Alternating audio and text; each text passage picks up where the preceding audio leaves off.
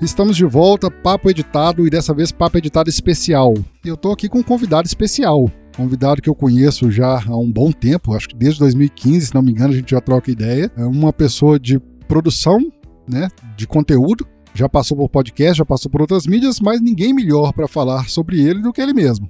Eu tô aqui com ninguém mais, ninguém menos do que Vitor Hugo Mota. AK Seu Mota, né? Conhecido na, na, podosfera durante muito tempo como chato do Seu Mota. Exatamente, Seu Mota, que eu conheci como Seu Mota. Se não me engano, eu ainda editava o Ser ou não sei? Ser ou não sei. Foi um episódio aí. sobre vampirismo. Vampirismo. Vampirismo. Um episódio clássico. Acho que nem temos isso mais online. Depois eu tenho que ver. Não com... tem, não tem. Eu procurei também para tentar colocar em portfólio. É, ó, eu apareci aqui, que eu gosto de me ver antes, sabe? Eu gosto de ver a criatura que eu era antes de ser a criatura que eu sou agora. Pra eu ver o estágio de evolução, né? E graças a Deus, será que eu não encontrei esse daí? Porque eu, eu era um ser humano desprezível várias vezes. Ah, nem tanto, mas pode ser, né? Pode ser livramento. Mas eu sempre tive uma admiração admiração muito grande pelo senhor Seu Mota, uma pessoa que me ajudou muito em vários momentos desde opiniões e insights e dicas sobre edição. Aprendi muito, muito, muito com o senhor Seu Mota. E financeiramente também. Teve uma época que eu tava numa pitimba e quem me mandou um dos primeiros jobs lá atrás, ó, tem uma demandazinha aqui, você faz para mim e tal. E foi uma, uma coisa que veio num momento assim que não sei se cheguei a revelar isso na época, mas foi providencial. Mas providencial mesmo, aqueles assim de salvar a lavoura. Mas vamos falar um pouquinho aqui de quem é Vitor Hugo Mota. Já que você entrou nessa seara aí de antes e depois. Se você quiser falar sobre antes e depois, quiser falar só sobre depois, mas quem é o Vitor Hugo Mota? Ah, eu acho que fica mais fácil a gente falar em termos de linha do tempo, né? Sim. Eu era uma criança que eu era gago. Quando eu ficava nervoso, eu ficava muito gago e eu tinha muita dificuldade de me comunicar. E eu era do tipo de gago, não é o gago que fica, fica, fica, não.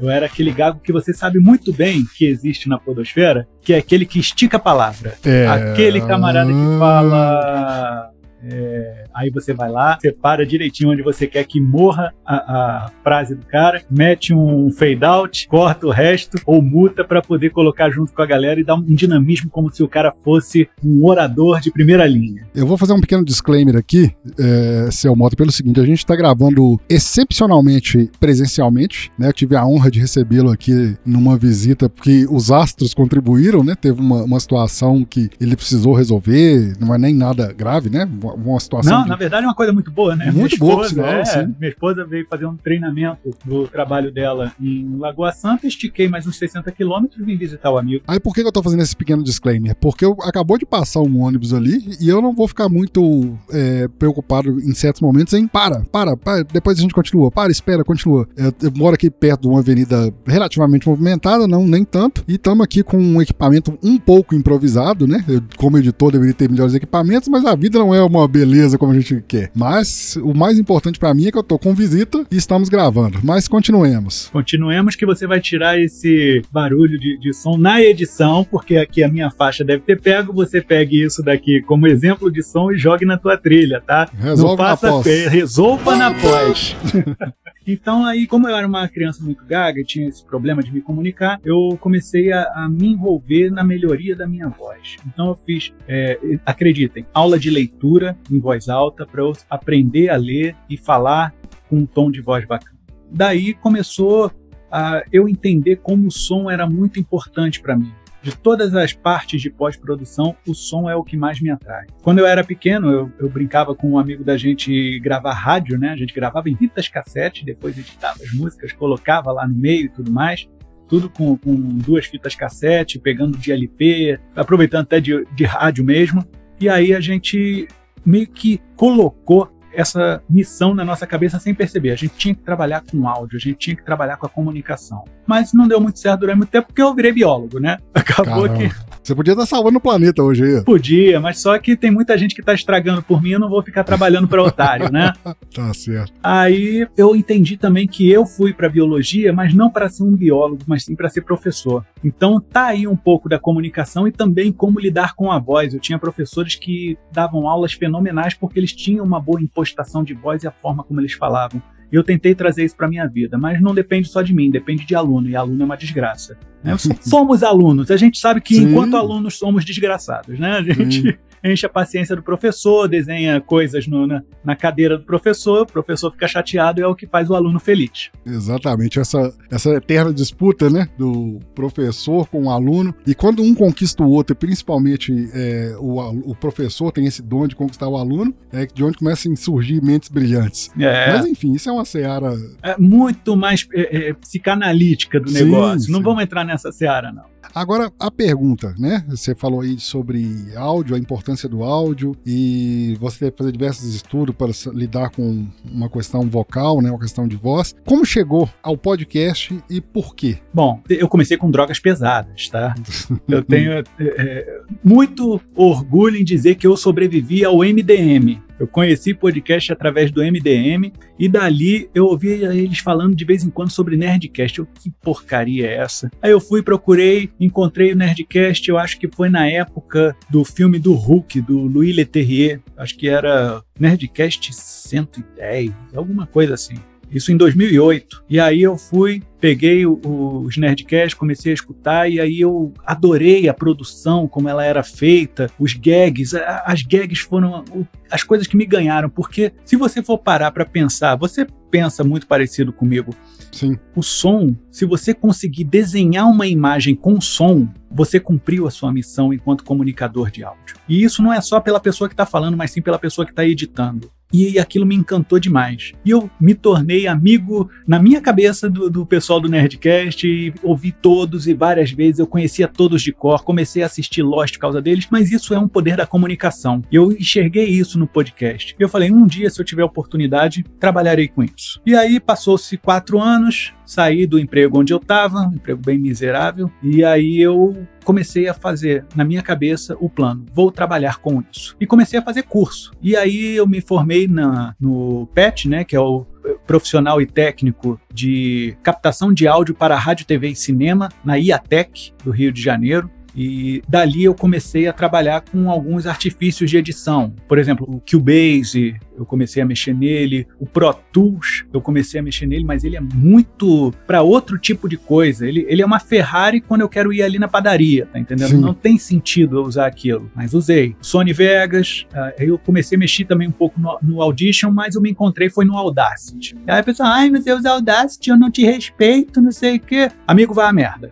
tá? O eu importante... concordo plenamente. O importante é você ter uma ferramenta, usar bem essa ferramenta e entregar um material de qualidade com essa ferramenta. E eu te garanto, você não sabe usar um vinteavos do, do que é oferecido no seu editor de som, tá? No seu editor de áudio ali. Não consegue. Então para que que você quer ficar andando aí com um carro potente se você não sabe usar metade dele? É muito status, né? É muito, Muito. status. Ah, eu uso tal. Ah, porque o, Audacity tem a tela, não sei o quê. Eu acabei, antes de começar a gravação aqui, nós conversamos um pouco sobre isso rapidamente. Eu hoje não uso mais efetivamente o Audacity, mas é uma ferramenta que eu ainda defendo com unhas e dentes. Porque é gratuita, não é barata, ela é gratuita. E gratuita mesmo, porque existe algumas míticas aqui, vou até quebrar uma aqui agora, só pra quem usa ou pra quem às vezes me acompanha, Reaper não é gratuito. Na hora que você abre a janela, a primeira coisa que ele fala assim, Reaper is not a free. Porque como eles não têm nenhuma limitação pra uso, se você tá usando há dois meses, há um ano, há três anos, eles não têm limitação. Você faz o mesmo uso do que de quem comprou a licença. É uma questão de princípio você comprar a licença ou não. A licença é barata. Mas voltando, o Audacity sim é totalmente gratuito e é, é capaz de compor com ele, né? Capaz de você entregar produtos profissionais. Eu tive uma conversa uma vez com um outro colega produtor que ele me falava o seguinte: eu vou respeitar o cidadão, então, nesse, nessa linha de conversa, quando ele me falar assim: esse podcast foi editado, só de ouvir, né? Esse aqui foi editado no Sony Vegas, esse aqui foi editado no Pro Tools, esse foi editado no Audacity. Aí sim, esse aí pode falar que tem. Sem, sem, sem, sem dicas, né? Aqui, ó. Qual- ouve esses três podcasts aqui e fala onde cada um foi editado. Fora isso, É tipo o, o Henrique Jacan, né? Que ele consegue dizer isso aqui é, tem pimenta tal, tal, tal. Mas caiu, não era nem da receita, caiu por acaso. é, né? E, e quando você está falando de podcast, você está falando de, no mínimo, é, duas entradas diferentes de captação. A captação de quem está falando e das outras coisas que você vai colocar para compor toda a cenografia auditiva do projeto que você está editando. Mas o Audacity eu continuo usando, vou continuar usando, embora não edite podcast, eu gosto de, por exemplo, no meu canal, eu sou responsável pela captação do áudio, tratamento do áudio e envio para o editor de imagem mesmo, né, do vídeo, que é o Arides. E se você duvida que eu uso o Audacity, por favor, assista o vídeo, veja tá que programa. Lá. Tá lá o Audacity passando. E não é passando. É, você pode acompanhar lá e na hora que ele fala, vai se desenhando as ondas lá. Ele está realmente gravando. As senoides, é, é, eu acho muito mais o visual clean do Audacity. Eu gosto. Eu gosto de, um, de uma coisa mais clara para se participar, é, vendo ali, né? Eu falo participar porque você tá junto com o som ali. Uhum. Você faz parte de uma unidade. Você vê e ouvir e você vê isso se desenhando. O Audacity me ensinou muito. E os recursos de edição dele são muito bons para o que ele se propõe. Claro, você é um produtor de som? Não use Audacity. Por quê? Porque ele não tem todas as ferramentas que você precisa para entregar um material de qualidade de mixagem como é de um estúdio. Vai no Pro Tools, o que eu não quis aprender a usar, porque eu não queria trabalhar com parte de produção musical, ou seja lá o que for. Mas voltando aí de novo, então, mantendo a, a pergunta inicial. Aí, podcast, como e por quê? Você passou pela MDM, sobreviveu ao MDM. Sobrevivi, fui ao Nerdcast. Ao Nerdcast do Hulk. Fui durante anos, e aí, depois que eu fiz esse curso da IATEC, Sim. eu falei, vou utilizar isso daí para fazer o meu podcast, tá? Vou fazer um podcast e aí eu fui apresentado ao MRG. O MRG, para quem ouvia a voz do robô, seja lá o que for, sabe que é uma piscina de gags. Sim. Eles entram com vários efeitos sonoros e inserções pop cult e isso eu achei sensacional porque você consegue entender como a cabeça do editor está funcionando. E você consegue ver isso também na parte de vídeo, quando você vê os vídeos lá no Resolve na Pós, Sim. muita gente fala: Caraca, agora você edita é, vídeo também? Eu não, não edito vídeo. O cara pensa que nem eu. Então ele sabe o que está passando na minha cabeça. Ele sabe como ilustrar aquilo dali. A diferença é que no YouTube você ilustra com imagem e som. E no podcast é só com som, o que é um desafio ainda muito maior. É verdade. E, e, e você conseguir fazer essa ilustração, que é o tal do sound design, é, é sensacional. Eu lembro que eu fiquei uma vez, umas duas ou três noites sem dormir, pensando numa coisa que uma pessoa me falou. O cidadão vira para mim e fala assim: você tem que se imaginar como um artista. O som, você vai pegar o som e você vai desenhar com ele. Foi você mesmo que eu me falou. Eu, eu fiquei, eu. caramba, véio, como é que eu vou fazer isso aí? Eu tô, tô, Acho que eu vou mudar de ramo. Acho que não cheguei a tal nível, mas eu tento. Mas sigo, consegue, sigo claro tentando. que você consegue, poxa. Porque aí, a partir do MRG, ele me mostrou essa possibilidade de você desenhar com o som. Não tá ali o som só para fazer uma gracinha, mas sim uhum. para ele ilustrar como algo participante. A gag tá ali para te dar mais força no seu discurso e ilustrar bem o que você tá falando. E a partir dali eu comecei a trabalhar. Eu comecei em podcast num de RPG chamado Dragões do Sol Negro, mas nada demais, era por causa de um blog de RPG, gravei alguns. De lá eu fui para o Paranerdia, do Alexandre Nerdmaster, olá, tudo bem? e ali eu fiquei durante muito tempo como o grosseiro de estimação, né, da patada, isso aí era a minha função. E, mas assim, aprendi muito por lá, fiz várias pautas para lá e inclusive um dos programas dele que eu editei e eu faço questão, foi pauta minha também, de ouvir até hoje, que é muito bacana, que é sobre Pacific Rim, o Círculo de Fogo a gente fez como se fosse uma reunião às pressas de pilotos de Jäger, eu e Juliano Lopes. Olha, aquilo ali tá muito bacana, vou depois disponibilizar o link, ainda está disponível. Foi muito bem ilustrado e parecia realmente como se fosse um vídeo institucional. E por falar em Juliano Lopes, foi no Paranerdia que eu conheci, num programa sobre zumbis, e o Alexandre Nerdmaster caiu no começo da gravação. Aí a gente, ah, vamos fazer o seguinte, vamos continuar, porque aí quando ele volta a gente entrega para ele o programa programa. Passou o programa inteiro, ele não voltou.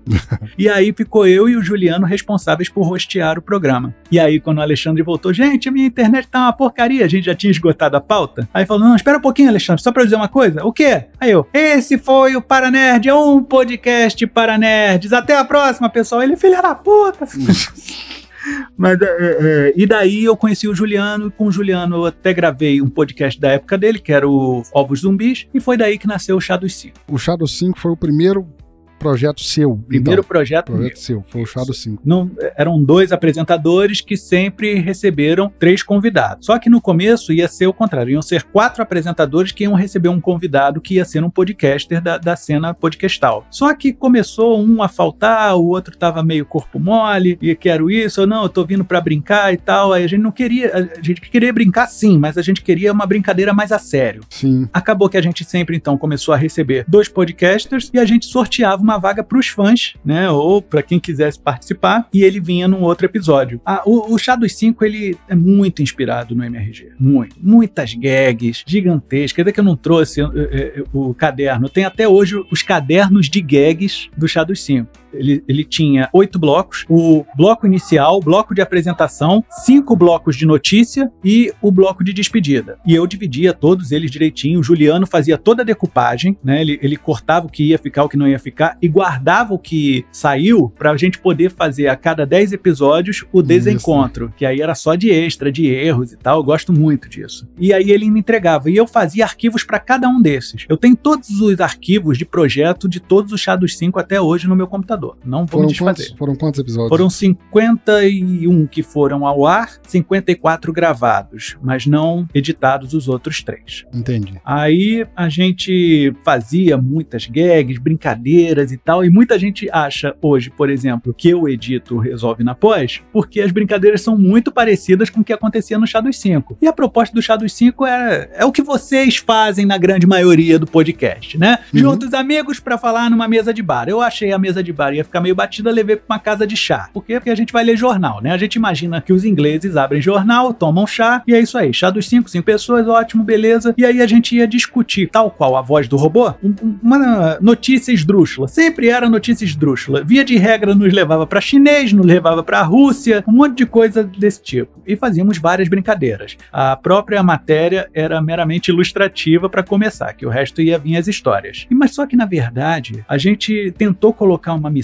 aí cultural. E muita gente fala: ah, você tá de sacanagem, tem nada de cultural nisso? Tem sim, porque todos os episódios eram em homenagem ao dia de alguma coisa que Uhum. acontecia ou naquele dia ou naquela semana. E justamente para a gente fazer com que os ouvintes pudessem participar e ter um engajamento, a pessoa tinha que pegar todas as dicas que a gente deixou ao longo do programa, utilizando o que, que tinha em comum entre todas as notícias e as dicas que eu deixava na pauta, na leitura que eu fazia, para a pessoa descobrir. Se descobrisse, concorria ao tal do prêmio inclusivo. Por quê? Porque ele te incluía no programa mais à frente para poder participar conosco. E tem também o prêmio exclusivo. O prêmio exclusivo a gente nunca chegou a mandar de fato, tipo, é, é, mandar uma pedra de presente pra pessoa, tipo Charlie Brown, sabe como é que é? Era, era a, a- meta era essa. A meta era não, essa. Não se concluiu. Não, não se concluiu, porque a gente nu- nunca monetizou. Vai mandar uma pedra a você pelo correio. Ah, tem que ser uma pedrinha. Não, não, eu quero uma pedra que chame atenção. Se puder Não. falar, melhor. E o Chá dos 5 durou aí mais ou menos um ano e meio. E dentro do Chá dos 5 tivemos outros projetos que a gente fez spin-offs lá Uhum. dentro, que era o Conversa Sai Fora, que era o Evani Davi e o, o Neto, né, o Dom Moreira Neto, que faziam um programa sobre música.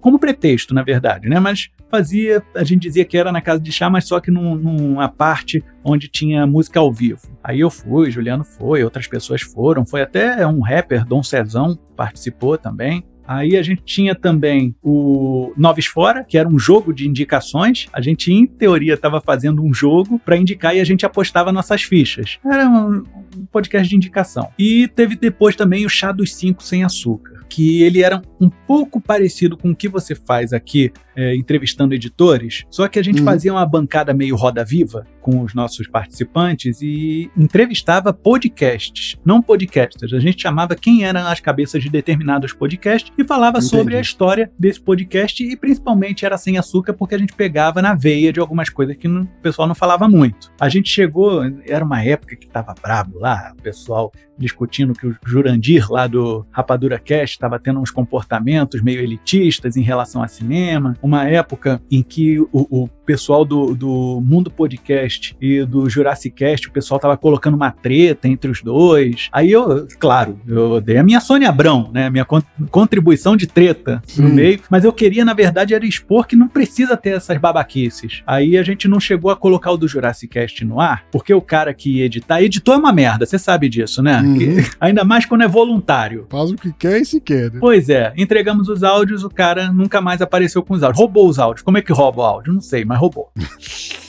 tá? E aí nunca chegamos a ter esses áudios. Mas no fim das contas, a gente acabou encerrando o Chá dos Cinco, primeiro, pelo tempo que a gente queria dedicar à nossa família. Cada episódio levava média de quatro dias para ficar pronto, dedicação total. E isso faz com que a gente, enquanto editor, acabe tendo que abrir mão de certas coisas da nossa vida. E a principal que estava abrindo para mim era a família. É. Eu não estava mais feliz com isso, minha esposa não estava feliz, não pelo fato de eu estar editando, mas de eu não estar mais tanto com ela. E aí eu decidi começar a diminuir. Ao mesmo tempo em que o Chá dos Cinco estava na alta, no começo de 2014, 2014, Sim. eu já estava ali trabalhando no início de dezembro a agência Transmídia, que foi o meu xodó durante cinco anos. Ela ainda existe no meu coração e também o Motim, que veio como um convite do Bruno Costa do, do Cinecast. Teve pouco tempo também, mas também foi muito legal. Foi, bom, eu vou fazer uma parte aqui nos dois citados por último aí. A agência Transmídia até hoje para mim é um case de sucesso e de referência. Sempre que, inclusive, aquela questão que a gente teve anterior sobre software, sobre capacidade ou não capacidade do Audacity, eu sempre usava agência transmídia e futuramente que a gente vai chegar nele, que é o caos crescente, como carta ali de. como zap, né? Como coringa ali. Aqui, ó. É possível fazer bem feito no Audacity, tá aqui, ouve isso aqui. Ah, mas isso aqui não é possível. É possível. Tanto é que você tá ouvindo. Ah, mas foi no Audacity? Foi, foi no Audacity. E o Motim foi um. Se não me engano, foram quantos episódios? Acho que foram uns sete, mais ou menos. Foram pouquíssimos episódios, mas cada um, eu me lembro que cada um sempre procurava, né? não, não vou falar todos, mas sempre procurei dar um feedback pro, pro senhor seu Mota. E, cara, assim, era um que mexia com assuntos e que trazia reflexões. Cara, é, era um programa à frente da sua época. Eu não lembro se na época já tinha podcasts assim, ou que faziam tais abordagens. Se tivesse, eu não, não os acompanhava, mas é, o Motinha, um que sempre, eu acho que fez, fazia-se necessário, talvez no, nos tempos de hoje, um programa com a coragem, com a acidez do Motim. O Motim, na verdade, ele tem esse nome, não tem nada a ver comigo, tá? Motim e Mota não tem nada a ver. o Motinha.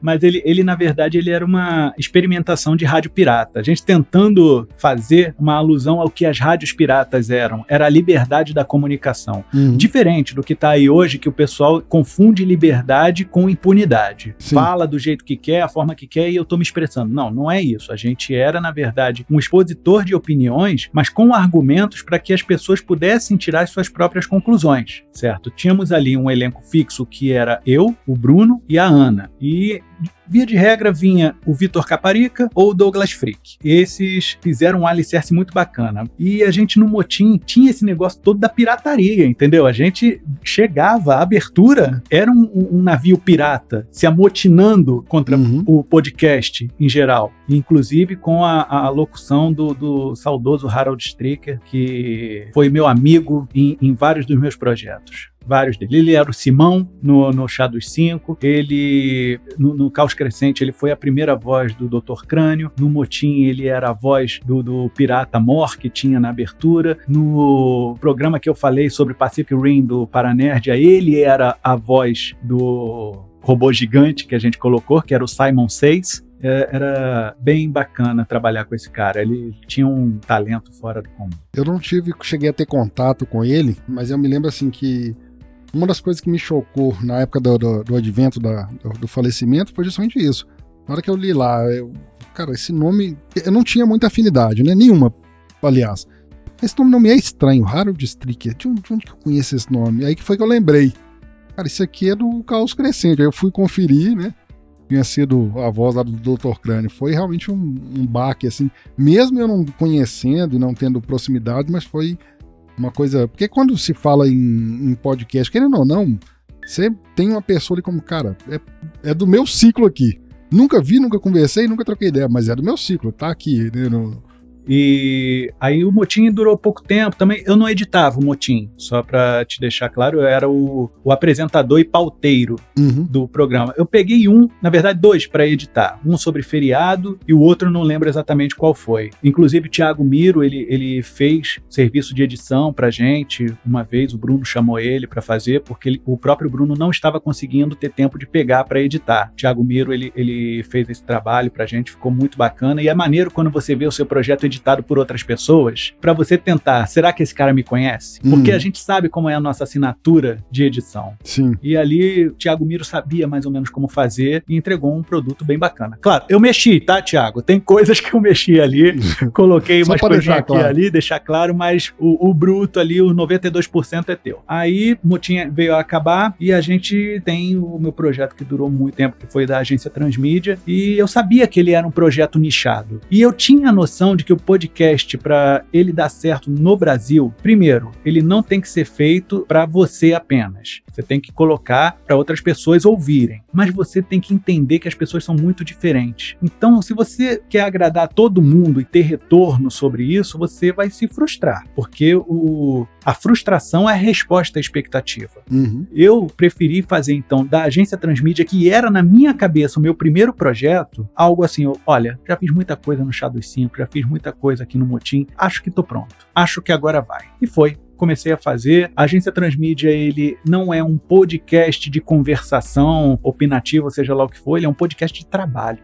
Ele, desde o começo, a gente faz o roleplay de que a gente trabalha numa agência de publicidade que presta serviço a grandes empresas que querem de alguma forma veicular em audiovisual as suas franchises, as suas marcas, para poderem lucrar em cima daquilo. Eu estou falando de cinema, né, é, é, filmes, série, minissérie, desenho animado, videogame, teatro, essas coisas sendo adaptadas. Uhum. E a agência Transmídia fazia isso. A gente pegava um tema e dissertava em cima disso. Claro, tudo como roleplay. Todas as pessoas que apareciam como clientes, salvo uma ou outra exceção, eles se perfaziam de diretores executivos e tal dessas empresas. A gente tinha esse disclaimer ao fim de toda a postagem falando que não era uma pessoa de verdade daquele. Mas tem uma galera que achava. Teve um, um evento de entrar em contato com você e ficarem bravos. Você lembra disso? A gente Lembro. começou- alguém queria um serviço e ainda ficou bravo ainda, porque. Ficou porque. Primeiro, porque não entendeu o que a gente fazia. Aham. E segundo, quando eu tentei convencer o cara sobre as coisas que era, ele na verdade ficou chateado por ter sido enganado. Por ele mesmo. Por ele verdade. mesmo, porque é, é como uma mágica. A pessoa, quando descobre a mágica, ela fica assim: ah, descobri a mágica, beleza, feliz, tô ótimo, eu sou foda. Mas quando você é enganado pela mágica, você fica com aquela situação de que, porra, me enganou. E a culpa é só minha que eu não vi pra onde foi o pombo. Pra ilustrar mais ou menos o que aconteceu, é como se o cara descobrisse que o Papai Noel não existe, né? Ele descobriu É. que o Papai Noel não existia e ficou bravo. E eu recebia currículo, tá, irmão? Aí. Eu recebi, eu acho que ao longo da- da- dos cinco anos da agência Transmídia, eu recebi uns sete currículos. Ah, eu tô me formando em, em- em jornalismo, tô me formando em publicidade, propaganda, marketing. Eu queria saber se tem alguém nessa, é, algum setor nessa grande agência. O cara nem sabe o que, que era a agência Transmídia, mas vi lá, agência Transmídia, eu vou mandar. Se alguém tá nos ouvindo aqui e não tá pegando a linha do raciocínio, o, o Agência Transmídia, é, conforme o Hugo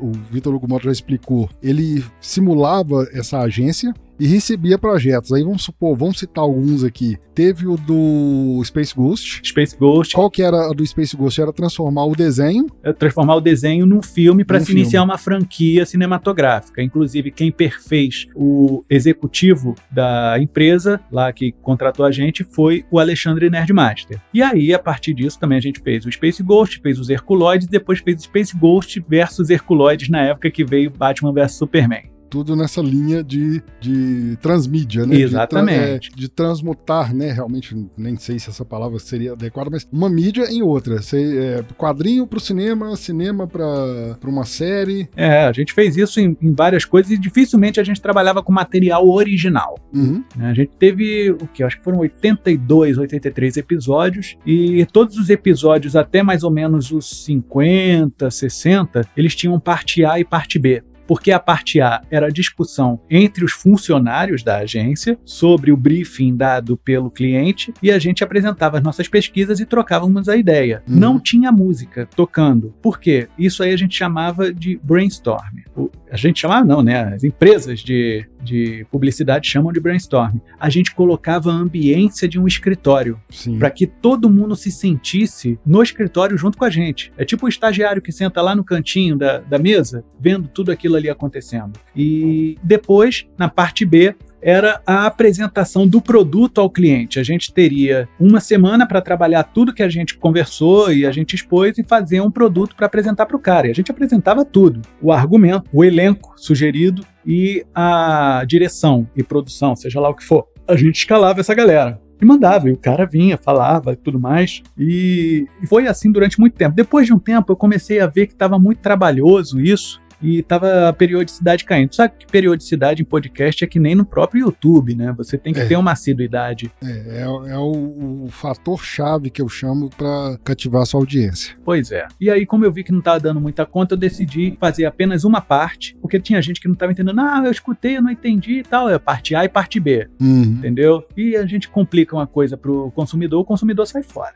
E, e isso é muito comum em podcast, seja ele de qual nicho for. Eu observo muito isso em números. Você tem um episódio, seja lá do que for, em parte A em parte B. É, ou o A tem mais e o B tem menos, ou curiosamente o B tem mais e o A tem menos, o que se explica menos ainda, que você fala assim, ah, o cara ouviu a parte A, não gostou, não quis ouvir a B. Se explica. Agora o cara ouvir só a parte B, e isso acontece muito, eu já vi números é, é, cavalares, assim, de, de, diferença, né, diferenças cavalares, da parte B pra parte A. O que, o cara levou a parte, ouvir a parte 2, seja de que for, seja de, de, de um, um, episódio falando sobre uma série, sobre um filme, ou um episódio de uma entrevista mesmo com alguém da área de, de, de uma área empresarial, empreendedorismo, o cara fez do, duas partes pode acontecer. Só Deus sabe o que vai acontecer com essas duas partes. Como é que vai se. Como é que vai é, reagir ao público a parte A, ou o público as partes, né? E a parte B. É, eu acho que a agência Transmídia, puxando sardinha para mim mesmo, é, a parte B ela era a mais democrática de todas. O cara podia entrar ali e escutar e ver e já ter o produto pronto. Sim. Se ele quisesse saber mais, ele tem o bônus, que é a parte A. É como uhum. se fosse aquele disco de extras do DVD. É Sim. o cara ver como é que foi o making off disso. Agora, se o cara quiser começar pela parte A, beleza. Ele vai saber como é que foi o caminho indo junto com a gente. Então tem formas de você fazer isso daí, mas mesmo assim sempre tem aquele que complica ou que quer problematizar a situação. E aí a agência Transmídia depois ficou com uma parte apenas e apenas com, com um agente, os uhum. funcionários falando. E eu trouxe uma coisa que só tinha na parte B para esse que era singular, música de fundo. Então, eu comecei a colocar a música de fundo para ambientar e tudo mais. O interessante disso tudo é que eu uso poucos gags na agência Transmídia. Sim. Em relação ao Chá dos 5, ele usa praticamente nada, nada. E ainda assim prendia mais as pessoas do que muito podcast que fica colocando um monte de sonzinho. Cara, o sonzinho, né? Isso aí, você já me falou isso, né? Na época que a gente, eu tava começando, que isso aí é uma. Eu não lembro o termo exatamente, mas é como se fosse uma arma. Ela pode salvar, como ela pode te matar, né? Ali. O cara usar demais é o, é o tempero. Errar a mão, não usar no momento certo, ficar aquele negócio muito aleatório. Esse dia eu conversei com um produtor Fora desse nicho, inclusive, o cara fala de um outro nicho, é um, um daqueles nichos que eu defendo hoje em dia que são totalmente inovadores. É, ele tem um podcast, não inovador no sentido geral, mas para podcast, você não via podcast disso. Ele tem um podcast falando sobre moda de viola. Moda de viola é, é uma réplica do, um. Quando eu ouço, cara, assim, me remete à infância. Meu pai assistindo, por exemplo, um Som Brasil com Rolando Boldrin, é, o próprio Lima Duarte chegou a apresentar, programas como o da Inesita Barroso, um programa de moda de viola mesmo. Ele entrevista violeiros, fala sobre esses assuntos. E ele usa alguma coisinha, muito pontual. E teve um determinado momento que ele usou e que acho que estava muito alto. Pela liberdade que eu tenho, um cara extremamente humilde, um cara dessas pessoas finas de você lidar. Aí chamei ele e falei, ó, oh, cara, tá um pouco alto aqui, ele me agradeceu muito, falou, realmente, cara, tava ouvindo depois aqui e tal, mas já tava lançado. Eu falei, não, tava lançado, deixa. Né? Acho complicado você mexer em, produto lançado, mas aí eu vou ficar atento e tal, tal, tal. Por que? Por isso, porque se passou da dose, seja em volume, seja em quantidade, quantidade piorou, né? Você ouvia aquele podcast com aqueles memes aleatórios, as gags, né? De repente, pá, e badumts. É, o negócio nem foi tão engraçado, né? Mas só porque viu e usando, usando, usando, eu confesso que eu cometi esse erro. Por exemplo, no, no Cultura Nerd Geek já teve. Eu ouvi depois e fiquei, nossa, que vergonha que eu fiz isso aqui. Mas ainda você aprende. Ah, por exemplo, esse barulho é, é, é badumts ele já perdeu a graça, na verdade. Já perdeu a graça. Teve uma época no Chá dos 5 que eu, porra, toda hora é badunts. Vou fazer o seguinte, eu vou mudar. Toda vez que alguém falava uma piada bem ridícula, meu trocadalho, eu colocava um, um, um solo de bateria do, do Igor Cavaleira e terminava tudum.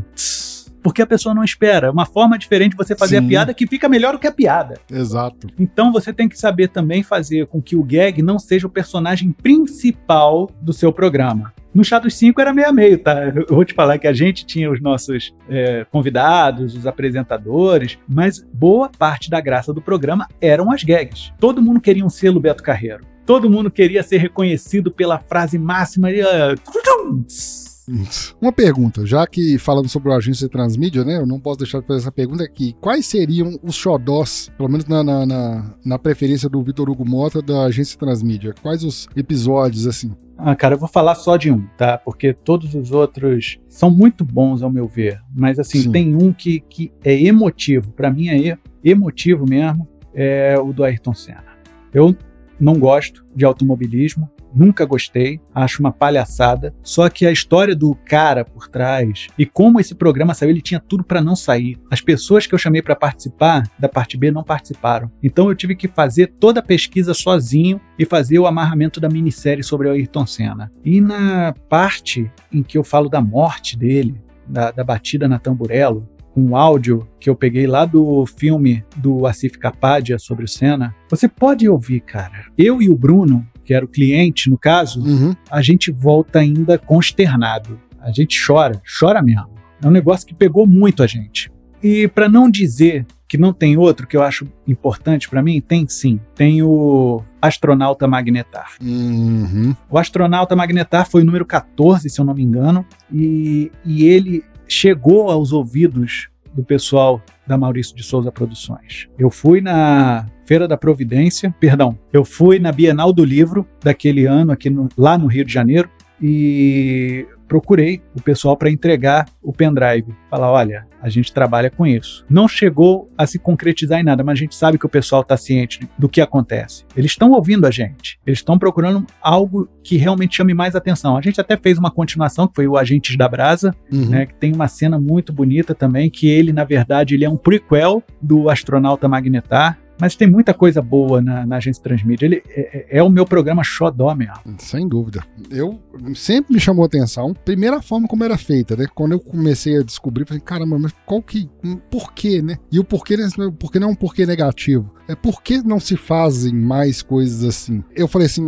numa explicação bem grosseira, mas bem grosseira mesmo, uma forma de falar sobre série, quadrinho e cinema Sim, sem cair na, na- no velho formato ali, né? Ah, vamos falar, que, ah, você assistiu ou assisti? Nossa, mas aquela cena, não sei o que, não sei o que. Uma forma de você men- mencionar e citar a obra e eh, exercitar a criatividade em compor outra obra e você ouvindo, você eh, acaba exer- exercitando junto e muitas vezes entra a parte do saudosismo, igual no meu caso, porque Herculoides, é, Space Ghost, pra mim, quem vê isso hoje em dia, talvez num, num- num Cartoon Network, sei lá onde tá passando isso hoje em dia da vida, não vai entender o quanto isso significa, às vezes, pra um cara de 40, 50 anos, que né, quando era criança era o único desenho que tinha, talvez, num determinado horário. Uhum. Né? Isso mexia muito comigo. A agência Transmídia tinha uma outra coisa que via de regra acontecia era acontecerem os filmes ou séries ou minisséries depois de um ou dois anos que a gente produziu alguma coisa sobre aquilo. Sim. Demolidor foi assim. A gente fez um filme pra Marvel do, do Demolidor, que era muito parecido com o que foi feito lá na série da Netflix. É, teve também Motoqueiro Fantasma, a gente fez um sobre Motoqueiro Fantasma e logo depois eles apareceram no Agentes da Shield. E teve também do Inumanos. Sim. Aí logo depois teve a série dos Inumanos. Eu, pelo amor de Deus, cara, quem é que tá me vendo aqui? Tem alguém copiando aqui. E o café da dona, Ah, Dona Penha. dona Penha? Qual que é a história? Eu sempre fiquei curioso, de onde que surgiu a inspiração? Ou qual que é a piada do café? Eu tinha um amigo que ele falava que. Ele trabalha em Furnas. E ele falou que tinha uma auxiliar de serviços gerais chamada Dona Penha. Hum, E, e que ela era muito cheia de má vontade. E aí o pessoal levava marmita, né, na Tupperware e tal. E aí falava, Dona Penha, lava minha, minha Tupperware pra pegar depois, beleza. E, e voltava ainda com grão de arroz, essas coisas e tal. E aí eles falavam assim, isso aqui, que merda. Porra, um orc manco, fedorento, cheio de... Colocar um monte de adjetivos terríveis pro orc lava uma Tupperware melhor do que a Dona Penha. Aí eu, porra, não vou colocar a Dona Penha pra lavar isso daqui, porque vai ficar muito parecido com o pessoal de lá. Eu vou colocar o café, que é o que mantém o pessoal da criatividade trabalhando. sim. Ah, mas, pô, E eu trabalhei numa empresa em que eu fazia o café. Aí eu, pô, café é o que une a galera. Mas se eu, se eu quiser causar desarmonia, eu faço um café ruim. Aí eu juntei as duas coisas, a Dona Penha faz um café péssimo. Já se ouviu o episódio esperando o que, que ia se falar do café no final, né? E nada daquilo era combinado, tá? Assim, é, as coisas que a gente ia falar sobre o terrível café de Dona Penha saía durante o programa. Tanto que você via que tinham coisas que foram ditas durante o programa que entravam ali. Mas é totalmente aleatório. Parte do exercício da criatividade. Pois é. Bom, eu tenho que fazer duas perguntas para o Vitor Hugo Mota, de lá dos tempos, né, da agência Transmídia, do Motim, do, do Caos Crescente. Eu, eu tô guardando um momento especial para falar do Caos Crescente, né? Vou fazer essa pergunta primeiro. Apesar que você já passou por parte aí, mas alguma história curiosa de edição? Alguma curiosidade, assim, ou alguma. Chá algum dos destaque? cinco, chá dos cinco, Dia Internacional da Mulher. Estávamos gravando eu, Juliano, e as convidadas eram Morena Moraes, a Ana Gouveia, que fez um motim com a gente, e a Alcita. Gravamos, tudo muito divertido, mandem seus áudios, e você sabe que um áudio enviado, a gente pedia em MP3 128, porque como vai compactar depois para virar podcast, não precisa você mandar as coisas em Wave, essas coisas todas. Chegou de todo mundo, papo assim de é, 110 mega, tal, alguma coisa do tipo. O Dalcita no mesmo tamanho, quando Juliano abriu, parecia a linha da morte. Não tinha uma senoide sequer. Não gravou nada. Ah, tava, tava literalmente mudo. Mudo. Um- Mas engraçado que isso é uma coisa que a gente não conseguiu entender até hoje. Mudo, e você sabe que quando você muta um arquivo, Uhum, ele vai perdendo peso, porque não tem informação para se converter em kbyte. sim. Por que tinha o mesmo peso dos outros? Ah. Quem souber me explica. Que até hoje eu não sei por que, que o áudio da Alcita tem uma hora e dez de gravação, mudo, e pesando o mesmo tanto de quem gravou direto. Eu passei numa coisa curiosa assim, não, não, não, não é parecida, mas foi no Instinto também lá no Ser ou Não Sei, onde eu conheci o, o Vitor Hugo Mota através lá do de vampirismo. Era um que o pessoal gravou sobre. Cara, era um famoso, um desses famosos robôs japoneses que eu não vou me lembrar o nome. Uhum. É um Gulan, Gohan, Gugan, A Gundam. Ganda, Ganda, foi sobre Ganda. O que, que aconteceu? Três faixas, host, dois convidados. O host, beleza. O segundo convidado, beleza. O terceiro convidado, é, depois, hoje em dia, eu aprendi a lidar com isso. Na época, eu fiquei perdido e acabei entregando os pontos. Foi onde eu até né, encerrei lá com o Joe, tal, porque eu não dava dando conta na época. Mas eu tinha ali três áudios de uma hora. Se eu desse o play neles, por exemplo, num, num media player da vida, né, esses tocadores da época, num Inamp da vida, porque isso foi em 2015, tava lá, todos três tocavam uma hora. Na hora que eu importava isso pro Audacity, eu vou falar em tamanho, porque o tempo era o mesmo, mas um tinha, vamos supor ali, 20 centímetros de áudio, né, já que o pessoal não tá vendo a gente aqui, mas vamos supor 20 centímetros, o outro 20, o outro tava uns 10. Só que se você desse o play, era uma hora. Eu não conseguia entender aquilo até hoje. Só que depois eu fui entender a questão de, de, de é, Era bitrate? bitrate. Ah, Só que assim, eu tentei mudar o bitrate, mudava o bitrate, aí ele mudava o pitch. Aham, Começava. sim. Cara, eu não dei conta Você de. esticando um, ele ia ficar mais moroso. Isso. Eu não consegui na época. Hoje eu aprendi a lidar com isso. Hoje, quem, com quem eu sofro com isso de vez em quando, fica até uma dica pra quem nos ouve: cuidado com gravação pelo Zoom, aquele Zoom de reunião, né? Não é o Zoom gravador, não. O Zoom, o O software. aplicativo. O aplicativo. Ele grava faixas separadas, mas já aconteceu comigo por mais de uma vez receber três, quatro áudios é, de uma edição, de um podcast só, e um dos três tá menor. Só que ali parece que é tempo, é hum, silêncio. Quando o cara para de falar, Sublima. ele sublima. Aí dá aqueles cortes. Aí fica fácil. Você vai ali, faz um corte vai adequando. Mas nessa essa curiosidade, eu lembrei dessa do ser ou não sei aí. Até aproveitando, você que faz podcast por Zoom, não sei porquê, mas enfim, podcast por Zoom e tal, é, antigamente se fazia por Skype. Né? Juntava, eu não fiz mais por Skype depois de um tempo, porque eu descobri o advento do Discord. O Discord veio como um Jesus na minha vida como editor, porque a gente colocava na conversa o tal do bot Craig. Sim. E o Craig, ele não apenas grava, como grava em faixa separada, disponibiliza por 72 horas, se eu não me engano, a partir do, do final, e ele mesmo tem um pré-filter, que ele tira a ambiência do que não é a sua voz. Isso daí é Jesus na vida do editor. Mas o que acontece, não, não justifica tanto, mas justifica a questão do Zoom, por ser uma ferramenta que entrou em, em cena aí, né? Ele destacou-se quando essa questão de pandemia e videochamadas, descobriu-se que ele grava faixas separadas e nisso o convidado, que muitas vezes pode ser, para quem é do meio, é tranquilo, o cara tem afinidade com o Craig, com Discord, com, com Skype e afins. O que tem acontecido muito é o host, que é dono do podcast, entrevistar o seu Joaquim, dono da fazenda, que, que não vezes, sabe plugar o USB. Não sabe. Ele atende pelo celular uma chamada do Discord, ou recebe um link pelo WhatsApp, que o WhatsApp todo mundo mexe, clica ali no link, uhum. abre um. Ah, praticidade, é, praticidade. realmente.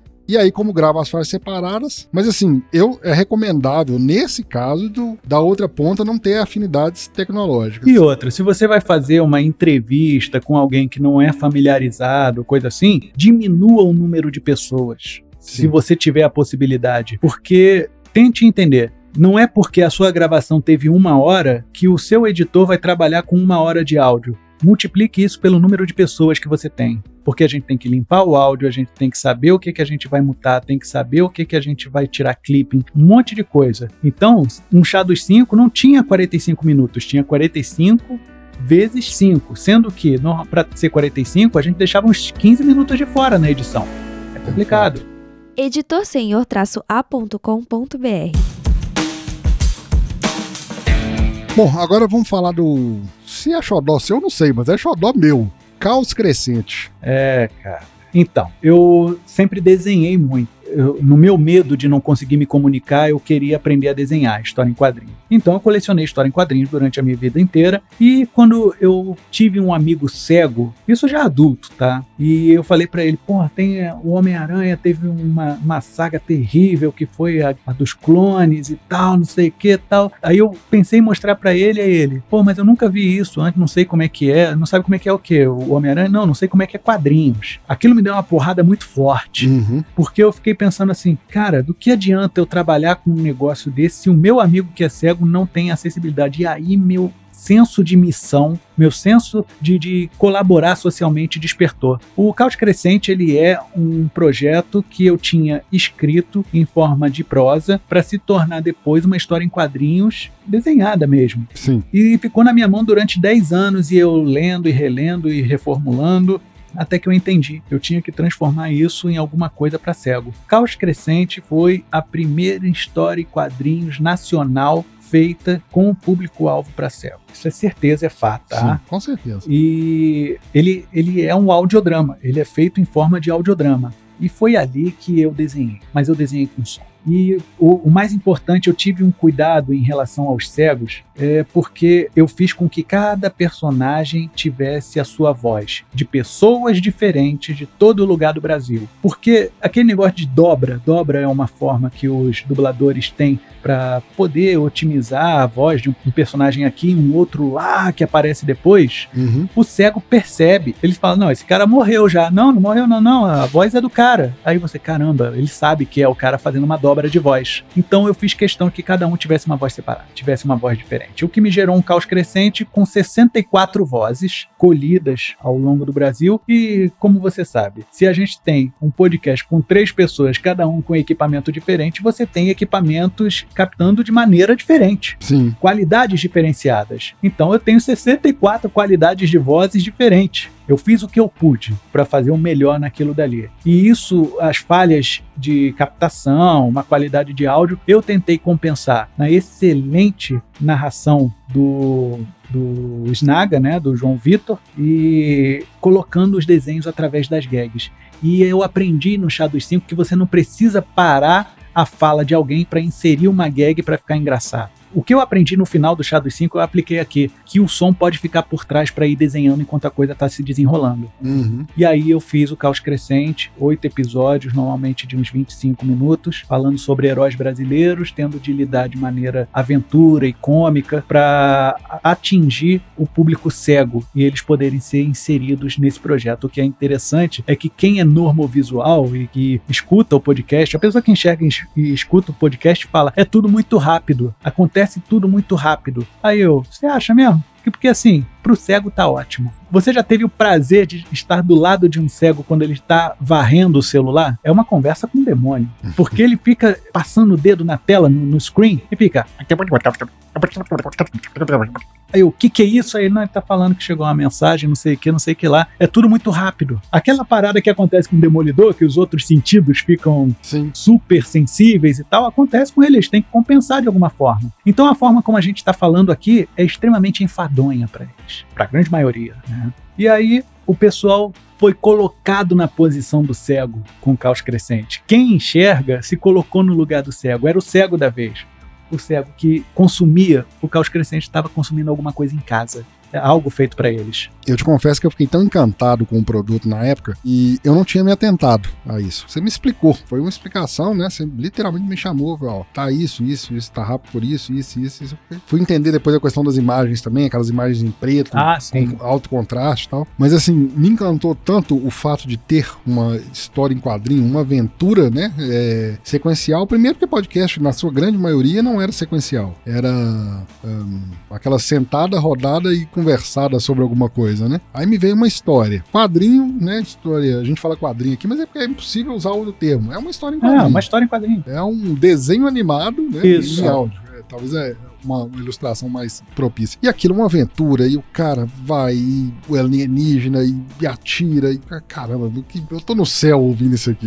Não posso. Já tava na idade de não ver desenho mais, viajando de ônibus pra cima e pra baixo, e baixava os episódios. Nossa, e... Agora me fala uma coisa. é, essa pergunta é óbvia, mas qual o nível de trabalho, se você puder mensurar assim, por episódio? Cara, como editor, sabe quando você edita uma parada com tesão? Sei. Você não, não vê aquilo como nível de trabalho, mas nível de realização. Uhum. Cada episódio, é, é- importante a gente até falar como é que o som se divide em termos de trabalho. O som, é, enquanto podcast, você divide em trilha de voz, trilha de efeitos e trilha musical. Então eu trabalhava nessas três instâncias. Primeiro eu fazia a trilha de som, mixava tudo direitinho, deixando os espaços e anotava onde eu ia inserir o quê. Depois a trilha de efeitos, que você bem conhece, coloca por trás ali. E depois a trilha musical para você poder compor esse negócio todo. Levava em média um episódio cinco dias para ficar pronto. Mas o mais difícil desse episódio foi fazer as pessoas honrarem os seus compromissos de entrega de áudio Nossa, imagino. terrível. Se já é ruim para cinco pessoas entregarem seu áudio a tempo, imagina 64.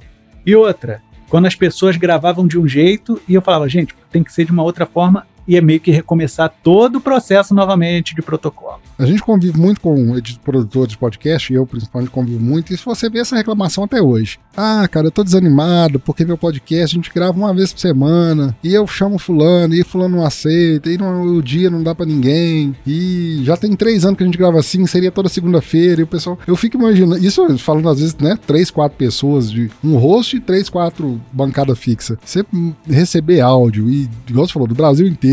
Eu não lembro se na minha época eu me enrolei. Eu fiz uma participação, Mas né? você não participou, acho que da primeira temporada, não. Não, eu já fui, entrei Você como na Enkidu. segunda, é, você foi, entrou como Enkidu e depois você voltou como um dos pinguins. Foi, cara, eu não lembrava disso. Eu Minha lembro. Memória, Você voltou memória. como um dos pinguins lá do camarada que ficou em coma depois. Mas foram pequenas participações, mas mesmo assim, cara, fiz com muito gosto. E, bom, vou reforçar aqui a recomendação. Quem tiver curiosidade, quem. Primeiro, quer ver o que é capaz de fazer ou não com Audacity? Ouça Caos Crescente. É sempre igual eu falei ali atrás, é minha carta coringa. Ah, mas Audacity, ouve isso aqui, depois você Depois a gente me conversa. convence de que não. E, e assim, depois que eu vi o impacto positivo que o Caos Crescente teve, e depois virou os Sentinelas, né, através Uhum. de concurso, para o nome da equipe, eu decidi me especializar e fiz cursos de audiodescrição.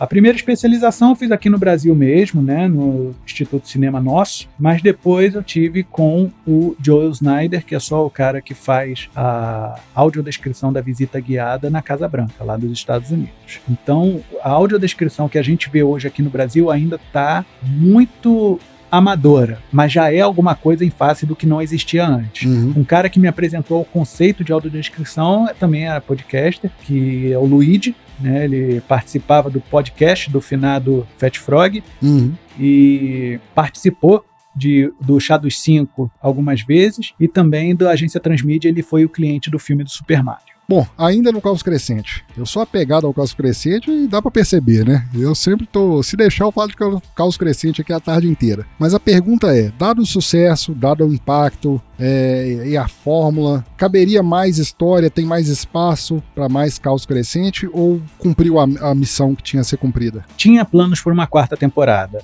Alguns capítulos foram escritos e a gente ia explorar um pouco mais, por exemplo, o Nordeste brasileiro.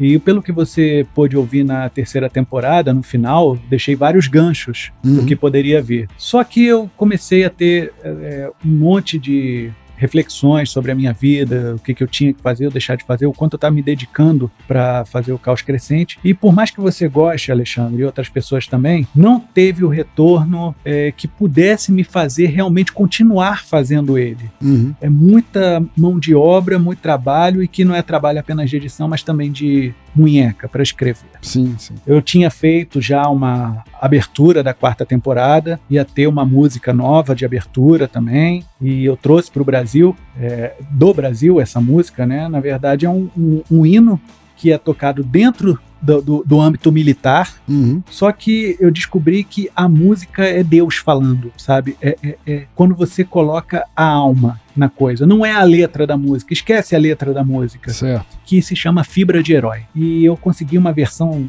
é, da guitarra dela que ficou muito bacana. Eu vou te passar depois é muito legal. E eu ia começar a trazer cada vez mais brasilidade a isso. Só que as coisas começaram a desandar muito aqui no Brasil, né? É. Aí, tanto que foi o que me fez parar de fazer a agência Transmídia em 2018, depois do advento de outubro, né, o que aconteceu em outubro de 2018. Uhum. Eu, na época, sofri um ataque em massa na agência Transmídia durante as eleições, e principalmente programas que envolviam a ditadura militar como grande inimigo. Eu tive três projetos lá que falavam sobre isso. O primeiro foi a minissérie sobre o livro 33, do Igor Alcântara, Sim. que eu fiz uma minissérie musical contando a história do que seria a Maria Madalena do, do livro dele, meio Forrest Gump, passando por todas as décadas e passando pela ditadura militar. Aí teve o outro que foi reunindo Jerônimo, o herói do sertão, vigilante rodoviário, e o Capitão Asa, lutando contra a ditadura militar que eles estavam fazendo mau uso da Petrobras, vamos dizer assim. Uhum. Né? Eles estavam explorando o sangue negro brasileiro. E o terceiro foi, eu realmente eu entendo, esse aí eu peguei pesado mesmo, mas que era o Castro Ivânia. Não sei se você chegou a ouvir esse. Sim, sim. Era uma sacanagem com Castlevania e se passava num Brasil, ainda colônia, que estava com cheio de monstros, sacou? E todo o cenário da política brasileira foi convertida em um monstro clássico lá nessa obra. E hoje aqueles que a gente, a gente tem que chamar de presidente era um dos vilões que veio a morrer no, no, no negócio. E o pessoal, durante as eleições, levaram isso um, um pouquinho a mal e, e, fizeram um ataque em massa. A agência Transmite chegou a ficar um mês fora do ar por conta disso. Cara, é, é inexplicável, né? Nem... E nem fez tanto sucesso, você tá entendendo? Era qualquer coisa. Eles faziam uma movimentação em cima disso que eu não entendi. Não entendi por quê. Aí eu comecei a pensar, e pense comigo, temos que nos esforçar com coisas que valem o esforço. Uhum. Eu pensando, eu, eu queimo a minha cabeça pensando nas coisas, eu queimo meu tempo fazendo uma edição bacana para um povo que elege isso. Não estou me dizendo melhor do que os outros, mas vale o esforço eu fazer um produto de qualidade, mostrar que a gente tem qualidade criativa e aparecer isso, um cara que fala que filme da Bruna Surfistinha é um filme pornô, sendo que também não viu e não sabe que não é um filme desse jeito. A nossa cultura não existe nem ministério. Não. O nosso secretário de, de cultura é o Mário Frias. Eu nem sabia que ele estava lá. Né? Eu, francamente, não, não vi mais motivo para continuar no podcast, tanto na agência Transmídia quanto em qualquer outra coisa. Foi quando eu decidi largar de mão o podcast como um todo e me dedicar a outra forma de fazer arte. Foi quando eu entrei na faculdade novamente e comecei a fazer cinema e audiovisual. E como é que tá a sua percepção do curso? É, gostando? A verdade pergunta é, está gostando do curso? E... Não, não estou gostando. Não estou gostando pelo seguinte, o, o nosso cenário ele se compõe mais com pessoas que vivem o cinema do que quem estuda cinema, quem tem o canudo. Porque a galera que entra lá quer fazer Vingadores. Você tá entendendo? Uhum. A galera que entra lá tá com uma visão hollywoodiana da coisa e não entende o cinema como ferramenta de crítica, como ferramenta de reflexão, filosofia. A pessoa que fala filosofia é muito chata tá errada. Não pode estar no cinema, sabe? E eu tô terminando de fazer porque eu tenho as minhas pretensões. E é muito importante você ter um, uma, uma qualidade técnica comprovada, não apenas o seu esforço pessoal em cima disso. Uhum. Muito embora grandes diretores de cinema tenham se feito por si próprios. Mas, pelo menos aqui no Brasil, o canudo ainda importa muito. Ah, isso em todas as áreas e nessa não seria diferente, né? É. Felizmente, você só fazer bem feito e provar que sabe, às vezes você vai estar concorrendo, né? Isso falando em todas as áreas, concorrendo com pessoas que talvez nem tenham tanta competência técnica, mas que já têm um diploma e ele vai tomar um lugar seu, seja em que área for. Fica aí uma, uma, uma dica para quem.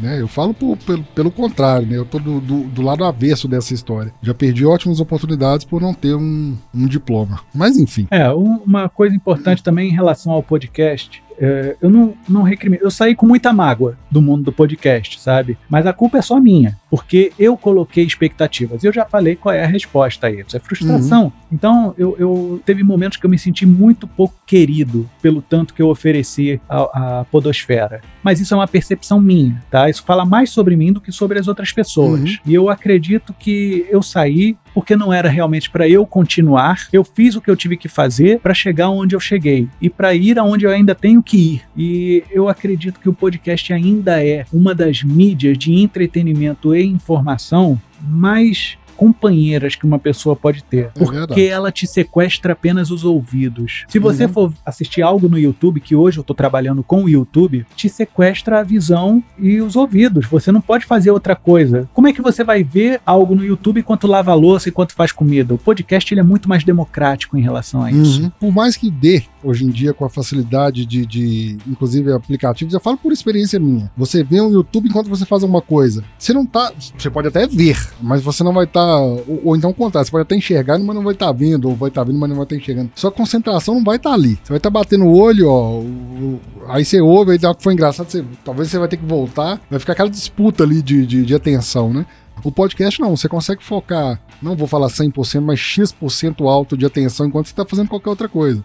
Você tá correndo, você tá, né? Eu até brinco que isso aí virou, nossa, não tem um podcast que você ouve, nenhum, que o pessoal não cita isso. Ah, você pode ouvir enquanto lava a louça. Ah? Porque assim, né, né, querendo ou não, é a melhor das ilustrações, né? É algo que não te, te segura. sequestra ali para lavar a louça, mas você está acompanhado nesse sequestro. Sim, sim. Vamos falar um pouquinho do então do Resolve na Pós. Resolve na pós. Ele surgiu derivado de um trabalho da faculdade. Eu tinha uma disciplina chamada Produção Audiovisual em que a gente tinha que fazer um canal de YouTube. E aí eu fiz com outros dois camaradas, três camaradas, e se chamava na época de filmice. Coisas que aconteciam em filme são filmices. Uhum. E aí eu fiz tal, e, e era fundo preto para eu poder colocar as ilustrações entrando e tudo mais. Só que dava um sono, cara. Não pelas minhas as, as minhas informações e as minhas performances, mas porque era tudo muito escuro. E aí pega-se sono fácil. Mas terminou a disciplina, saímos e um grande amigo meu que era, é, é amigo do pessoal do MRG, editou vídeo para o MRG Uhum. e trabalhou durante muito tempo com o Porta dos Fundos, que é o Arides Luna. Ele era editor deles, saiu hoje em dia tá no Globosat, né, tal. Ele viu, gostou e falou: "Cara, a gente tem que fazer alguma coisa junto". E nessa onda a gente começou a desenhar o que seria o Resolve na Pós. Foi um parto longo para a gente entender como é que ia ser a nossa dinâmica. Não acertamos logo de primeira, né? A gente teve um período longo de hiato para poder voltar a trabalhar. Ele falou: "Olha, eu quero que você seja o apresentador do meu canal. O, o canal em si, ele é boa parte do Arides. Tá? Eu sou um cara que faz o roteiro, eu sou o cara que apresenta, faço a locução dos mini docs, né, que também é uma frente de trabalho que a gente está fazendo. Por quê? Hoje em dia você vê muito mini doc de 3, 4 minutos para poder informar sobre o- os insights, né, as coisas de, de empresas, fazendo em mini documentários. E aí ele começou a fazer uns desses falou: cara, a gente pode fazer isso também e fazer isso como se fosse um portfólio do nosso trabalho. Aí nessa onda falou: beleza, vamos transformar isso como sendo parte do serviço que a gente pode prestar. Vamos fazer o de, de apresentação, eu ali falando, e vamos fazer os mini docs. Eu narro, sem problema nenhum. Tanto que você pode ver que nas thumbs do YouTube, mini doc tem uma cor e a apresentação tem outra. Uhum. O, o do meu é meio rosado, né? Meio, meio rosa-choque, e o outro é meio púrpura. É justamente para poder mostrar para o cliente o que, que tem de diferença de um para o outro. E o Resolve na Pós, sem eu perceber, a linguagem do Arides conversa muito com a minha. Ele é no vídeo o que eu faço com áudio. Então a gente complementa muito. Eu sou o cara do áudio, ele é o cara do visual, e trabalhar o audiovisual dessa forma é importante. Recentemente a gente lançou um vídeo no qual eu falo sobre a importância do áudio. A gente falou sobre um lugar silencioso Uhum. e eu faço um disclaimer no início do vídeo falando sobre a importância do som e como ele é renegado enquanto importância na cinematografia mundial. Porque assim, se o é audiovisual, é metade para cada um, por que, que o áudio é privilegiado apenas com quatro prêmios no Oscar, que é o mais comum e mais conhecido dos títulos, né? Uhum. E o vídeo é em 6. Por que 60-40? É mais ou menos assim que o pessoal está lidando com a relação do audiovisual. O que eu não acho muito justo, você acredita também, acha que não seja. Eu, eu aprendi, depois que eu comecei a lidar e, e trabalhar com podcast, é, a entender realmente a importância do áudio. Antes eu assisti, hoje, antes, né? Eu assisti um filme, uma série, um, um evento qualquer televisivo ou, ou cinema, é, focado ali no- no- na imagem e ouvindo o som, né? Hoje em dia eu presto muito mais atenção no som. Porque, e principalmente em cenas é, de, de menos detalhes sonoros. Um passo numa neve, uma, um caminhar numa floresta, uma coisa assim que às vezes tá ali uma sutileza mesmo, algo bem sutil, e que às vezes você fecha o olho, mas você continua vendo. Porque você tá ali na- no, no, no, no- no filme, né? Você tá vendo o cara caminhando na neve. Aí de repente você fecha o olho e você continua. Não, não é isso que eu queria que eu visse. né?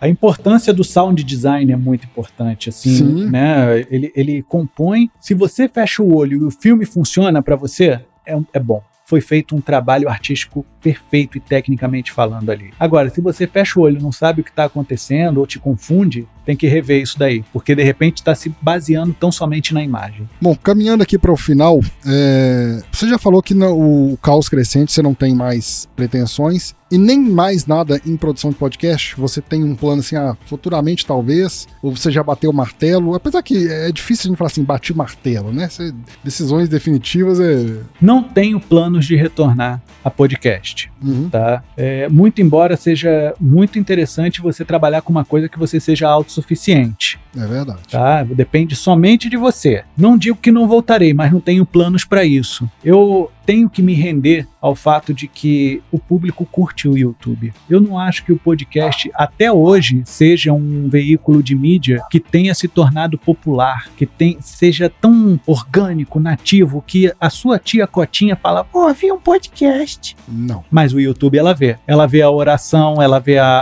a palmirinha. Essas coisas são muito mais acessíveis. Eu tenho um exemplo de um, de um senhor com quem eu lidei, eu trabalhei com ele. Foi lá de E ele tinha. Ele tinha. Ele é inexplicável. Ele tinha uns pontos que ele pegava muito fácil, mesmo de tecnologia, algumas coisas, software. É, se você falasse, por exemplo, para ele em cadastro de, de, de, de- de produtos, que era que a empresa dele geria, né? É, ele tinha muita facilidade, memorizava código fiscal e não sei o que, tributação, e onde que aquilo ali entrava. Como é que... Por outro lado, tinha uma, uma série de dificuldades. É, na hora que às vezes precisava de uma coisa simples, ah, eu queria. Baixa pra mim aqui o site do fulano de tal. Gente, é só jogar no Google aí, site do fulano de tal que você vai achar. Compensação, um dia eu vi, passei lá no, no- no computador dele e tava vendo a notícia.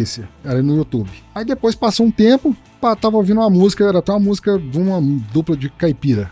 Ele gosta muito. Aí o filho dele passou. Ainda, o, pai, o filho dele ainda reforçou isso. É, meu pai pros trem ainda fica pedindo a gente até pra mudar a hora de celular dele. Mas pra ver vídeo no YouTube, ele vê rapidinho. Ele acha tudo que ele quer no YouTube. Isso, isso explica bem, né? Isso aí que você colocou agora. E aí o que acontece? Eu vou tentar me dedicar ao máximo a ficar no YouTube, que é a plataforma que realmente fala, porque o do podcast é difícil para um público mais geral. E eu tenho certeza que lá no Resolve na Pós, eu tenho um público muito extenso. Uhum.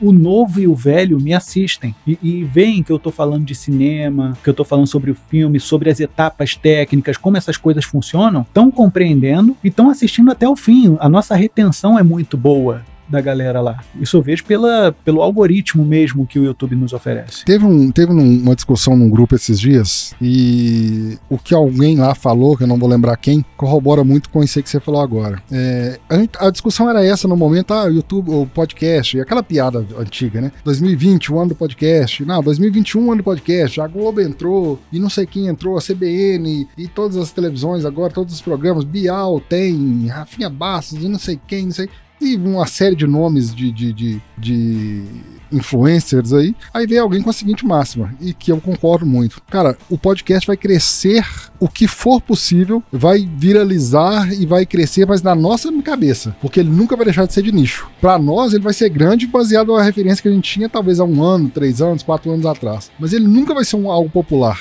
algo que você vai entrar na, na num barzinho e vai estar, tá, ah, tá tocando um podcast aí. Vai estar tá tocando no YouTube, vai estar tá passando uma live de uma dupla, de uma banda de rock, de um trem assim. Pode estar tá num, canal de streaming, pode estar tá tocando música mesmo via Spotify, via Deezer, mas podcast não vai estar tá tocando. Porque é algo pessoal. Ele vai ter o sucesso, como na mim, para mim, assim, até pela, uma questão que a gente conversou, questão de clientes, eu tenho tido clientes, tenho tido remuneração, vai ser uma coisa que eu considero de sucesso, mas ainda não é. Se eu der uma volta aqui na, no quarteirão, se eu encontrar com 10, no 10 vão falar que não conhece, hum, provavelmente. Com certeza. Nem provavelmente, é, é com certeza mas eu, eu acredito que o, o, podcast ele tem que, tem que se bastar. o que, que eu falo se bastar? Não ficar contando com os outros. Uhum. No momento em que ele tirar essa expectativa, vai parar de ser frustrante, porque o podcast é frustrante para quem quer levá-lo bem a sério. Uhum. E quando tirar isso, esse ranço, vai dar certo para você para você. Primeiro faz para você, porque o podcast já é de nicho. Já. Então nicha ele para você. Te satisfez? Você já sabe como fazer? Expande, começa a fazer a expansão. A expansão é o quê? Começar a conversar com coisas que você não conversaria antes. Se torne aberto eu, por exemplo, na agência Transmídia falando sobre Ayrton Senna e eu não gostando uhum. de automobilismo. Eu acho que isso faz você se engrandecer enquanto ser humano. Não para os outros, para você. E o podcast vai na mesma onda, porque ele é um espelho seu. O seu podcast é seu espelho. E por isso que eu nem escuto tanto hoje em dia, eu não tenho bagagem para falar, ah, o podcast continua não dando certo. Eu não sei. E eu vou te ser sincero, não procurarei saber.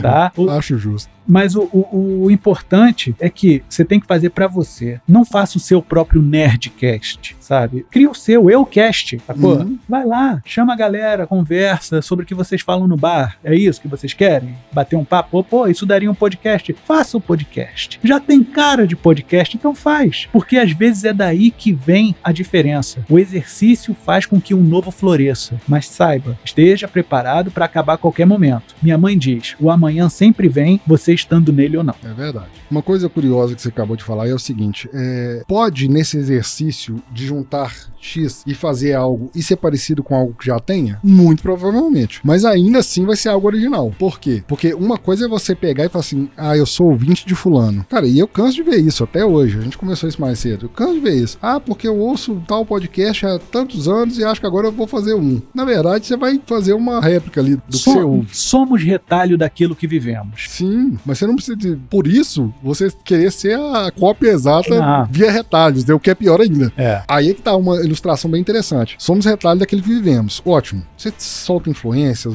você solta um, um, no seu dia a dia uma piada de uma coisa que você ouve numa série, você tem aquilo como uma gíria, você passa a usar um palavreado, um, assim. Mas uma coisa é você ser o retalho disso aí e você ter isso como referência. Outra coisa é você querer copiar. Aí é que mora o perigo, né? Porque aí, você sendo esse retalho, né? Sendo essas referências, já, já passa pelo advento que sua mãe acabou de falar que minha estando você nele ou não. Imagina você copiando. Que aí ele virar e ainda não. passar lá por cima. Porque você vai estar tá vivendo no ontem. Uhum. Porque você vai estar tá naquilo que te formou e você não vai ir para fora disso. Você não, não se especializa naquilo que você gosta. Você tem que se tornar melhor do que isso. Tem que. Não é opção. Perseverança é você ir além. Não é sobreviver aquilo. Uhum. Então, a galera, pela minha dica, e eu posso estar completamente errado, é seja autoral.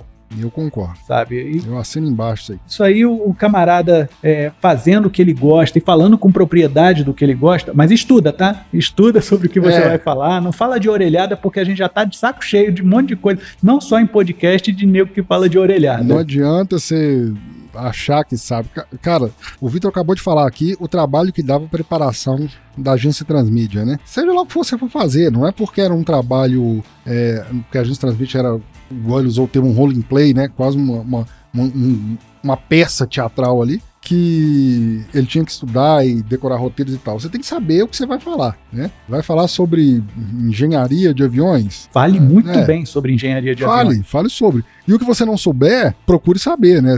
Aí é que tá o grande segredo. Você vai estar usando a ferramenta não só para levar para os outros, como para trazer para si. É, e tem o preciso negócio da pra falar. gente entender que a pessoa que influencia a gente faz com que a gente influencie outras pessoas também. Esse é o tal influencer. O Uhum. podcaster é- é um influencer. Por exemplo, eu comecei a assistir Lost por causa do Nerdcast. Eu comecei a assistir Seinfeld porque eu ouvi no Nerdcast. Essas coisas me influenciaram. Olha só o que você pode falar, pode influenciar pessoas. Sim. Então vamos tentar influenciar de uma forma, primeiro, que a gente não esteja papagaiando, falando o que o outro já falou, e outra, influenciar por uma coisa bacana. Isso é o tal do nicho, sacou? Você Uhum. não, ah, eu gosto de falar sobre cortadores de unha do dedo mindinho do pé direito. É, é específico, mas há, há quem goste. Fale pra esse cara. Por exemplo, não sei se você percebeu, mas todas os títulos do motim, é, primeiro que a gente não tinha número certo. A gente começou com o programa 0, depois foi pro programa 0.5, depois 1.0, depois 1.5, a gente decidiu ir assim. Sim. E todos os nomes, eles pareciam, assim, é, é, a necessidade do desnecessário, essas coisas assim, porque a gente estava brincando com títulos de TCC, sabe? Uhum. A gente queria fazer como se tudo aquilo dali fosse um grande disclaimer estudado e não sei o que, para que as pessoas estudassem sobre aquilo, mas na verdade era só pirateado mesmo. A gente fazia uma, uma chamada, jogava a rede, a galera caía, a gente puxava. E ia, mas claro, tudo com informação muito embasada ali. Nada foi de orelhada. Falando em nicho, cara, você falou em nicho, eu lembrei de um podcast agora. Esse aqui vai pra fechar e, e, e para exemplificar mesmo essa questão de nicho. Lipocast. Na hora que eu li o nome, falei que eu já não associei muito o termo, né? Lipocast, é, eu já ouvi falar alguma coisa, lembrei assim até de lips, é, alguma coisa. Lip sync. É, não, lips que eu lembrei da, da- Eu precisei de uma fonte uma vez. Ah, E a fonte lembrava um desenho de batom. saquei. Aí era Lips, alguma coisa dessa Lipstick. fonte. Isso, aí eu já fiquei com isso na cabeça. Aí eu fui procurar sobre o podcast que era, o Lipocast. Era um podcast sobre aquela lábio liporino. É, caraca. Eu falei, esse é nicho, velho. É, Você falou do dedinho, dire... mindinho do pé direito, o cara tem o Lipocast. Vitor, alguma consideração final? Cara, faz o que vocês gostam, mas façam bem, tá? Não faça de qualquer jeito, porque você vai mostrar que você é de qualquer jeito. Faz, mas faz bem feito. Faz bem feito, cara. Pô, se tu gosta, por que vai fazer mal feito? É a tua propaganda, sabe? Eu, eu- e eu digo ainda mais: faça melhor do que você faria. Porque quando você começar a falhar, você vai entender mais ou menos que você pode ser no máximo aquilo que você falhou. Mas você pode ir muito além disso, porque você tem provas de que você pode fazer. Bom, eu vou agradecer a presença, a visita, né? Diferente de outros é, adventos que eu fiz de gravação remota, né? Eu tô aqui gravando presencialmente. É, aproveitando uma primeira oportunidade de usar dois microfones ao mesmo tempo, tô quase um- fazendo um experimento, né? Espero que dê certo e que atenda as, as minhas expectativas, inclusive. Porque as dos outros eu não posso nem mensurar, né? Até então você fez gravações remotas, agora você fez uma gravação mota. Com Mota. Cara, foi um prazer enorme. Você sabe que eu sou muito fã do seu trabalho. Desde a época do. Todos eles eu ouvi. Não ouvi todos, mas ouvi todos. Eu não ouvi todos os Shadow 5, eu ouvi todos os Motins. Eu ouvi o Caos Crescente mais de uma vez. Esse aí foi, assim, é algo que, vez por outra, eu me pego, inclusive, querendo ouvir de novo. A Agência Transmídia é um que eu, alguns episódios eu ouvi mais de uma vez também, que justamente por isso mexia comigo e com a, a minha criatividade. Mas fica aqui, cara, meu agradecimento, meu abraço e minha recomendação do canal Resolve na Pós. Por favor, links no, no- na Link postagem. no post. Antes de finalizar, uma última pergunta. De onde veio o pam pam? Ah, mas porra. Tem, eu não podia deixar de fazer essa. Então, cara, isso aí foi muito doido, né? Eu falei que o Arides, ele consegue entender como é que minha cabeça pensa e por isso que parece que o Resolve na Pós é editado por mim também. Esse aí é um samplezinho da música Ocus Pocos. uhum. né, do é, Focus. E é, é, tem uma musiquinha muito doida. Se você tem o, o, Robocop do José Padilha, 2014, na cena do treinamento em que ele tá atirando nos robôs, essa música toca inteirinha. Uhum. E ele de repente veio com esse samplezinho pequenininho e colocou como sendo a virada dos blocos eu ia recomendar para ele utilizar de alguma forma focos no, no canal. Eu não tinha falado com ele. E ele já me mostrou isso. Aí eu falei: caraca, maluco, vamos parar com isso. Porque tá. É, é conexão mesmo. Sim. Pô, e, e a galera fala: cara, você resgatou uma parada muito antiga, mas muito doida. A minha ideia, e depois eu entendi porque que eu não posso usar isso no YouTube, senão eu vou tomar um claiming e aí uhum. eu não uhum. vou poder monetizar os vídeos de qualquer forma, Sim. é que todo o final do, dos créditos ia ser uma, um trecho da música que acontece aos 2 minutos e 17, que ele começa... Caramba! Essa é a prova que não era para usar. É, exatamente. Mas é, é, é, bem bacana, cara. Cara, assim, eu, eu perguntei por quê. Eu nunca vi, é, a gente convive diariamente com tanto produção audiovisual, com YouTube, com, com podcast, e vários usos de é, dessas memes e dessas viradas e desses é, gags. Eu nunca vi algo que se encaixasse tão bem. Tanto é que mentalmente eu ouço alguém, alguém falando assim, ah, pós. mentalmente, cara, tem alguma coisa que resolve na pós, tem algum, algum easter egg aqui. Mas você tá certo, tem toda a sonoridade que compõe isso. E se você for parar para ver, tem todo o processo de pós-produção acontecendo naquela vinheta. Você vem uhum. com chroma key, a letra ainda vem na, na, na base da escrita da mão, ela vira do nada o resolve na pós. E você coloca ao longo disso a, a composição musical da coisa. Mas tudo muito rápido. Fica então a recomendação: canal Resolve na Pós. Abraço para todo mundo e até a próxima. Deixa o seu abraço. sintam-se abraçados e vai lá no meu canal, ó. Não esquece, dá um like no vídeo, se inscreve no canal, ativa o sininho e deixa seu nome lá nos comentários falando assim, ó, vim pelo senhor A. Isso aí. Vai ganhar um, um abraço virtual. um prêmio exclusivo para você.